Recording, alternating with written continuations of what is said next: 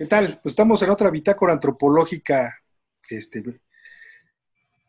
me quedé este, un poco de a seis porque es un tema que ya estábamos fuera del aire platicando con, Gustavo. Está con nosotros Gustavo Madrid. Gustavo, ¿por qué no te presentas y después ya digo de qué estamos hablando, acá? Este, hola, ¿qué tal a todos? Soy Gustavo, eh, soy doctor en urbanismo, arquitecto y este, estoy especializado en el estudio y el diseño de las ciudades con una visión muy orientada al tema medioambiental y sobre todo el manejo de, del agua como recurso. Ok, Gustavo. Bueno, eh, tenemos esta plática dividida en dos, una parte que tiene que ver con las ciudades y otra que tiene que ver con el medio ambiente. Y justo vamos a comenzar con, el, con lo del medio ambiente, que era lo que decía yo, que era un tema que estamos platicando este, antes de la grabación y que pues debe preocuparnos. Eh, ¿Qué es eso de que no hay un plan B, Gustavo? Pues lo que está pasando es que desde hace, ¿qué será? Supone pues desde la mitad del siglo XX, después de la Segunda Guerra Mundial, pues hemos estado consumiendo recursos en una proporción totalmente irracional, ¿no? Al mismo tiempo, eh, la población humana se ha multiplicado por tres, ¿no? Este, eh, y nuestras expectativas de vida, sobre todo, se han incrementado eh, de forma este, dramática, ¿no? En esta época, pues todo el mundo quiere tener aguacates todo el año, ¿no? Cuando antes los aguacates pues, eran de temporada y lo mismo las ciruelas y las fresas. Entonces, pues para eso tienes que importar fresas de España o, o de otros lados del mundo o de Estados Unidos, lo que sea. Entonces, esto pues genera movimientos de mercancías, pero también unos consumos energéticos muy altos. Y este, liberar calorías, que es lo que finalmente es un, consumo energético, pues produce contaminación, ¿no? Y esto ha afectado el planeta de una forma que cada vez parece más este, irreparable y pues no podemos dejar de pasar la actual crisis que tenemos sanitaria, está directamente relacionada con el tema ambiental, ¿no? como el calentamiento global, la invasión este, de zonas forestales y, la convivencia cada vez más cercana con, eh, animales, la vida silvestre, que incluso pues, llegan a ser consumidos como alimento cuando los deberíamos de dejar en paz. ¿no? Los animales de granja ya nos proporcionan suficiente comida, no, no, hay, necesidad de sacar este, bichos de, de, su medio ambiente. Este, que finalmente es, romper, digamos, esos equilibrios, pues nos está saliendo carísimo, ¿no? O sea, eh, el efecto de, este virus que al final viene de los animales, es una zoonosis por eso, ¿no? Porque saltó de un animal a, las personas, pues está directamente relacionado con el maltrato medioambiental que hemos hecho particularmente es las ciudades, que, que, concentran la mayor parte de la producción y la mayor parte del desarrollo, entre comillas, pero también la, el nada honorable gesto de ser los lugares donde más se contamina. o sea, estamos hablando de, de consumo excesivo. Es decir, eh, hay que satisfacer la necesidad de, dices, tres veces más personas y además consumir cosas que no deberíamos de consumir como animales este, salvajes, ¿no? Eh, y esto es lo que en parte está provocando la situación en la que estamos, la situación ambiental en la que estamos, pero decía yo hace rato, paradójicamente pareciera que no aprendemos y resulta que va a terminar más sucio el, el, el, mundo o con afectaciones mayores por esta pandemia que debería de, hacernos reflexionar de que estamos consumiendo de más. Y me refiero pues al uso de insecticidas, bueno, no insecticidas, de estas cosas para limpiar, ¿no? De químicos que al final de cuentas van a ir a dar al agua este, o a la tierra, eh, de plásticos, de, material este, contaminado como los cubrebocas, de guantes, y ahí pues la producción de plásticos nuevamente, es un tipo de plásticos también más este, complicado que se degraden. ¿Qué, ¿Qué, piensas, Gustavo, con este rollo? Pues, o sea, lo que te decía hace rato, no hay plan B porque o es este el plan que tenemos que modificar o nos va a cargar la fregada, pues, ¿no? Eso, eso en, en, sí, mira, al, palabras sería... Pues. De, la, de la epidemia, cuando China paró su industria, hubo como mucha emoción en algunos sectores porque había habido unos bajones dramáticos en temas de contaminación del aire por el parón que hubo en la industria china. Sí. Pues Europa, ¿no? las partes más contaminadas de Europa, Norteamérica, este, un poco menos aquí en el sur. Pero eh, pues había mucha gente, yo uno a ellos, que decían abusados. Esto no es, o sea, tienes las chimeneas encendidas los últimos 70 años, el que tres meses se pare este, la principal fuente de contaminación, que es China y Estados Unidos, Estados Unidos y China más bien, este, pues tampoco crean que va a generar una revolución ambiental. O sea, esto es mucho más profundo y tiene que ver exactamente con lo que tú dices. Tenemos que readaptar, reeducar nuestros hábitos de consumo, ¿no? Este, ya hay eh, ideologías, tendencias que hablan de empezar a decrecer, ¿no? Y decrecer significa renunciar a muchos de los satisfactores que hemos aceptado como obvios, ¿no? como esto de tener fresas en diciembre, ¿no? que parece una tontería, pero no lo es, porque requiere muchísima agua, de, un montón de transporte, de congelamiento, de un montón de procesos muy contaminantes para tener fresas en diciembre.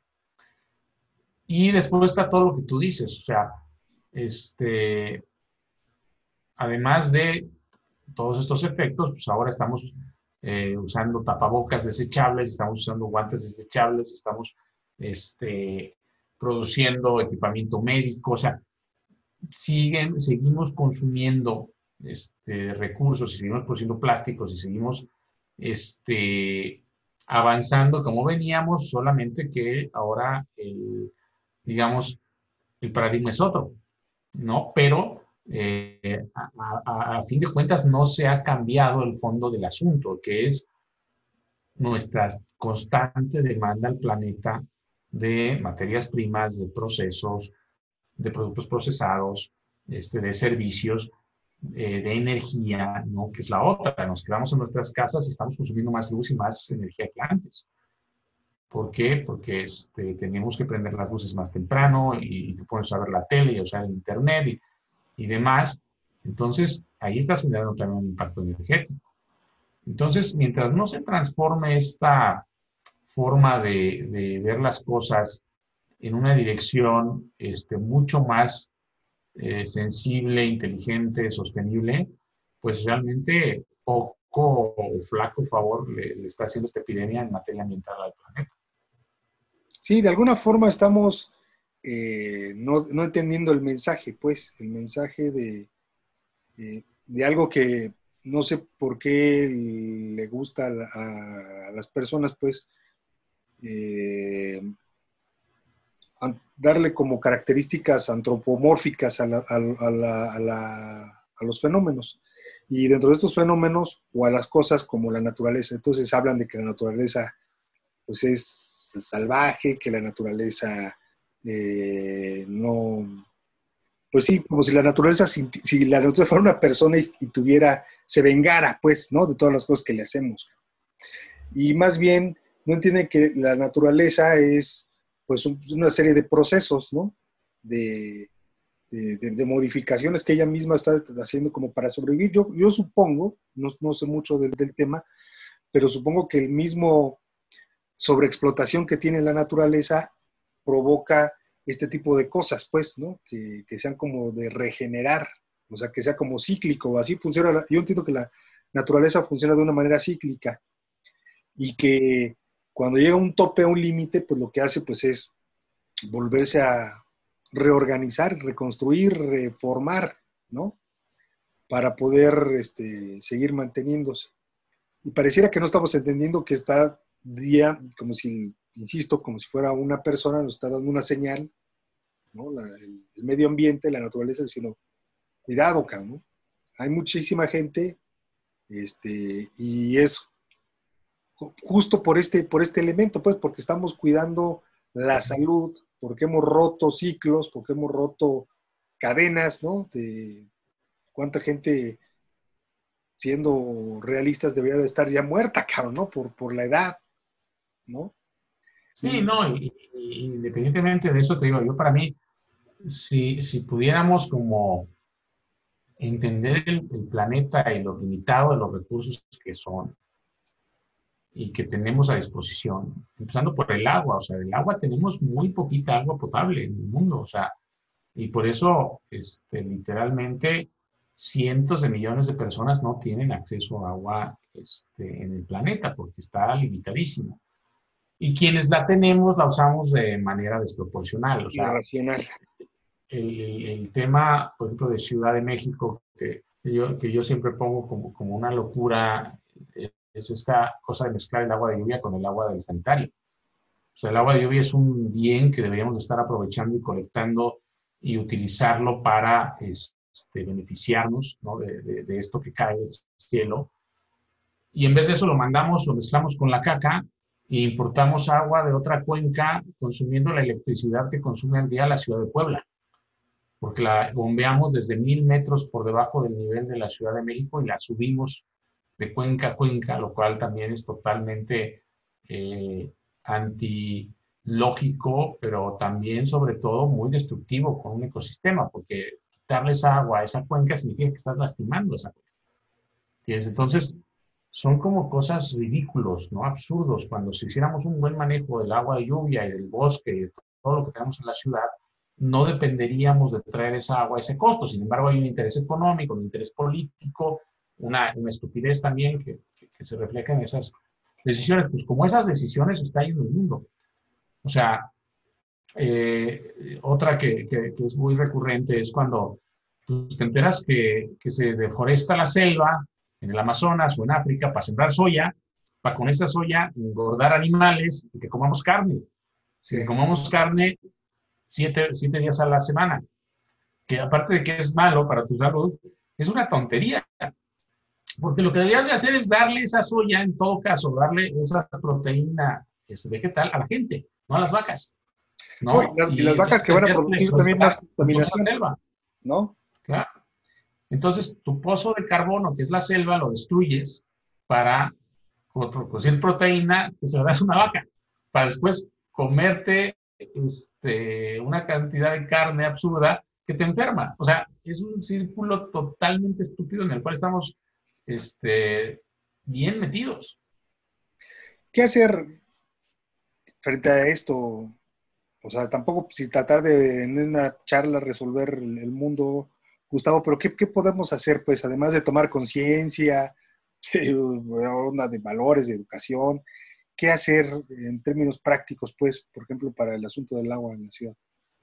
Yo creo que, hay un factor que es importantísimo y que aquí no sé, lo perdimos, que sí existía. Es el tema de la educación en etapas tempranas, o sea, primarias, este, kinders. Ahí es donde construyes la conciencia ambiental de, la, o la realidad más bien, donde te conciencia la realidad de las personas. En esos primeros 6, 7 años de vida, es donde puedes realmente transmitir el sistema de valores. Eh, pero como estos conceptos no están en el eje de la vida pública, pues no se transmiten. Como si se transmiten, pues si tú vas a una escuela en Suecia o en Finlandia, ¿no? Que nos gusta hablar de los países nórdicos, pues te vas a dar cuenta que sus primeros años siguen muy de cerca la cultura ambiental. ¿Por qué? Porque pues, buena parte de su riqueza y de su estado de bienestar proviene del, manejo que hagan de sus recursos naturales y de su territorio, ¿no? Porque es un territorio, si bien muy grande, pues muy complejo, pues está frío, nieva todo el tiempo, entonces lo tienen que cuidar y lo tienen que entender.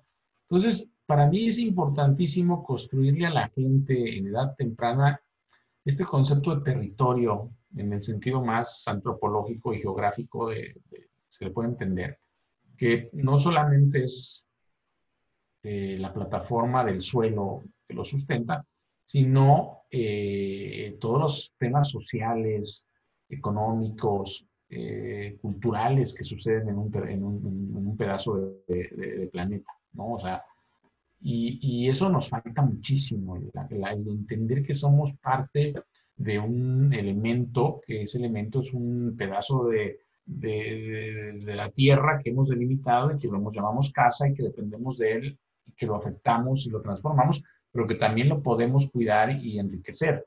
Entonces, mientras no se, no se difunda esta idea, este, que es muy antigua, o sea, esto no viene de ahora, hace mucho tiempo que, que, se viene tratando de construir esta identidad territorial. Es muy difícil que dejemos de destruir el territorio porque no te sientes parte de él, no te sientes parte, no te sientes conectado. O sea, la gente cree que eh, los tomates vienen de una lata y que la leche viene de una caja y, que el agua viene de un tubo, que no, que no viene de un sistema vivo de bosques, de, ¿entiendes? Se ha perdido todo ese contacto con la realidad y vivimos en una fantasía donde las cosas pues vienen del súper o vienen de una red. Y, de una manera muy fácil, pues, ¿no? Es decir, de abrirle una llave, de dar una tarjeta, ¿no? Y que te den el producto que quieres. Eh, efectivamente, yo creo que el, elemento que tiene que ver con la, con, con la identidad del, del, suelo, de la tierra, es un elemento muy importante para generar no solamente identidad y amor, sino eh, para una construcción en el imaginario de los sujetos de, comunidad, no una identidad personal, sino se genera comunidad a partir de sentirse parte de un territorio, ¿no? Eh, ¿Qué puede pasar con la Ciudad de México si sigue con estas condiciones o, o malgastando o utilizando esta forma el agua de esta manera tan irracional? ¿Cuánto Mira, hay, dos vertientes de esa pregunta. O sea, una es, este, nos vamos a quedar sin agua. O sea, ya, ya no hay factibilidad probada para más de 20 años. Por ahí anda el dato. Y la otra es que eh, en ese proceso nuestra salud y nuestra expectativa de vida se va a complicar. No, ahorita ya lo vivimos, o sea, Fíjate, ahorita con toda esta crisis que se supone que tenemos que tener medidas de higiene y de lavarnos las manos y demás, pues hay 1.5 millones de personas que no tienen agua de forma constante. ¿Cómo se lavan las manos? O sea, eso es un factor este, esencial en esta, en esta locura, ¿entiendes? O sea, y esto no va a ser más que empeorar a menos de que le demos la vuelta a la situación y empecemos a ver esto desde una perspectiva más amplia. Eh, entendamos lo importante que es conservar los bosques que rodean la Ciudad de México, por ejemplo, que es algo que la gente no conecta. O sea, no entiende que el 70% de su agua sigue viniendo del subsuelo y que la zona de recarga de ese subsuelo son los bosques. Sigue habiendo invasiones continuas en el sur y en el oriente de la ciudad, invadiendo las zonas de recarga. Este, entonces, el escenario eh, luce bastante oscuro y se va a proyectar sobre todo en eso, en la calidad y en la expectativa de vida de las personas. Pues, todo el mundo se puede adaptar a todo, ¿no? Pero eventualmente pues, vamos a vivir menos años y los años que vivamos van a ser de mucho peor calidad. O sea, enfermedades crónicas, eh, infecciones constantes, eh, sobre todo en los niños, ¿no? Ya, está sucediendo, ¿no? Contaminación de los pozos por metales pesados, porque se está sacando agua de profundidades donde ya existen estos, estos riesgos. Entonces, se tiene que eh, entender que no es una cuestión de mentiritas, o sea, esto está pasando ya. Y a medida que avance el tiempo, si no se hace un cambio radical, eh, va a pasar de forma más violenta y va a afectar a más personas. Ok ya me dejaste ahora sí que espantado, Sí, es un tema, es un tema bastante apocalíptico. Yo creo que esta crisis un poco lo, enseña, o sea, lo, desnuda, ¿no? O sea, ahorita si te vas, pues tú ves los mapas y las colonias donde hay más enfermos, pues son las de Iztapalapa y Iztacalco. Y, y si revisas el mapa te vas a dar cuenta que son las colonias donde hay menos acceso a servicios, entre ellos el agua. Oye, y, entonces la solución que es trabajar en, áreas verdes, en recuperación. No, es, es, totalmente, eso son paliativos, eso son como acciones subjetivas. No, la solución es realmente un tema de conciencia, de, ética, es lo que platicaba, y esa se construye, te digo, en los primeros años de educación. Yo, yo soy a veces muy pesimista y de repente siento que ya no se puede trabajar con las generaciones que ya tienen más de 20 años, 30. Si no están en esa onda, ya es muy difícil que los convenzas. Porque no sé si te has dado cuenta, pero algunos chiquitos, algunos niños ya son muy ambientalistas porque tienen que serlo. Porque les toca esa, esa generación radicalmente eh, ambientalista que no va a tener coche, que no quiere coche, que no quiere contaminar, que no quiere comer vaca porque sabe lo que, ¿entiendes? Ahí es donde tenemos que, llegar, ¿no? Para ti, para mí todavía es vamos a los tacos, ¿no? No hay bronca y nos echamos los tacos, no sé qué, para esta gente es no. No, no, espérate, es que eso es lo que está acabando con el planeta. Entonces, eh, yo creo que se va a necesitar ese nivel de, radicalismo en las soluciones para que realmente haya cambio. Y solo se llega si hay un grado de conciencia altísimo, ¿no? Que es a lo que tenemos que apostar. Y ojalá adultos, tú, nuestra generación, las de arriba, aún abajo, nos fuéramos convenciendo, ¿no? Pero ya este, a esta edad como que nos cuesta mucho, con todo y que fuéramos conscientes de la realidad, nos cuesta mucho alterar nuestros paradigmas. Sí, los hábitos, ¿no? Ya estamos este, construyendo. ¿Qué tanto es tantito ahí? No, o sea, nomás lo hago yo, no, nomás lo haces tú y 7 mil millones de personas. O sea, este, entonces pasa por ahí. La, eh, la, verdadero transformación de las ciudades siempre, siempre, siempre, siempre son cambios de conciencia. Siempre. Después lo que ves físicamente en la calle son consecuencias de esos cambios de, conciencia. Aquí, por ejemplo, en la Ciudad de México, pues todavía y, tú sabes de esto, te encuentras con gente que le gusta tirar árboles en la banca, que estén plantados porque dejan hojas, porque se alojan animales, porque le da miedo, porque la... ¿Me entiendes? Yo, yo recuerdo unas juntas de ahí donde decían que los árboles eran para violar gente, ¿no? O sea, entonces había que tirar el árbol porque este, ahí podían violar a una muchacha. Y, hay toda una serie de, de, factores este, muy oscuros alrededor del árbol urbano que es indispensable para la vida. O sea, porque te enfría la calle, sin los árboles la, la ciudad puede insufrible, no podrías caminarla en verano. Este, te, te, te, te absorben carbono, te, hacen un montón, te permiten que, que haya hábitats para polinizadores. Hay una serie de servicios ambientales que están. Sin embargo, en una gran cantidad de personas, el árbol es como un enemigo que hay que talar. O te quita el espacio para poner un puesto de tamales, ¿no? O sea, hasta eso hemos llegado en esta, en esta situación. Yo he visto que desaparecen árboles para que se vea el letrero de una farmacia, ¿no? Pasó con el tema de farmacias del ahorro, que era un patrón de ir derribando árboles, y también con alguna sucursal bancaria una, y una marca de coches. Ok. Bueno, ¿cómo cerrarías esta charla, digamos, ambiental para pasar eh, al tema de la ciudad, que es donde ya estábamos casi platicando? Mira, yo creo que, urge eh, reconectarnos con, el territorio, con, este lugar que nos aloja. ¿no? El territorio es una plataforma donde se ubica pues, todo, lo social, lo ambiental, lo que tú quieras inventar, la fantasía, ¿no? O sea, es un concepto bien bonito. Y yo siempre me he quejado de la falta de facultades de geografía, por ejemplo, ¿no? o de estudios sociales y antropológicos alrededor del territorio. Hay muy poco que, se haga desde el concepto pleno de territorio, ¿no? Y construir eh, identidades, ¿no? Es como las existen en otros países, donde si, tú viajas y te das cuenta que países que han logrado superar estos gaps de mejor manera son países donde su población está muy bien integrada al territorio y a lo que es a lo que lo conserva. ¿no? Holanda es un muy buen ejemplo de eso. ¿no? O sea, el territorio es una muestra de orgullo nacional y entonces conservarlo se vuelve una prioridad. Canadá. Los paisajes, Canadá, te digo, los países nórdicos, en unas regiones de Francia y de España, o sea, eh, a medida que puedas construir esta identidad eh, de uno con el otro, te vas a dar cuenta que las cosas empiezan a cambiar. Después hacer proyectos y, bueno, pues, sabes, eso es en lo que yo me especializo, pero son, si no tienes detrás este nivel de, integración, los proyectos suelen fracasar.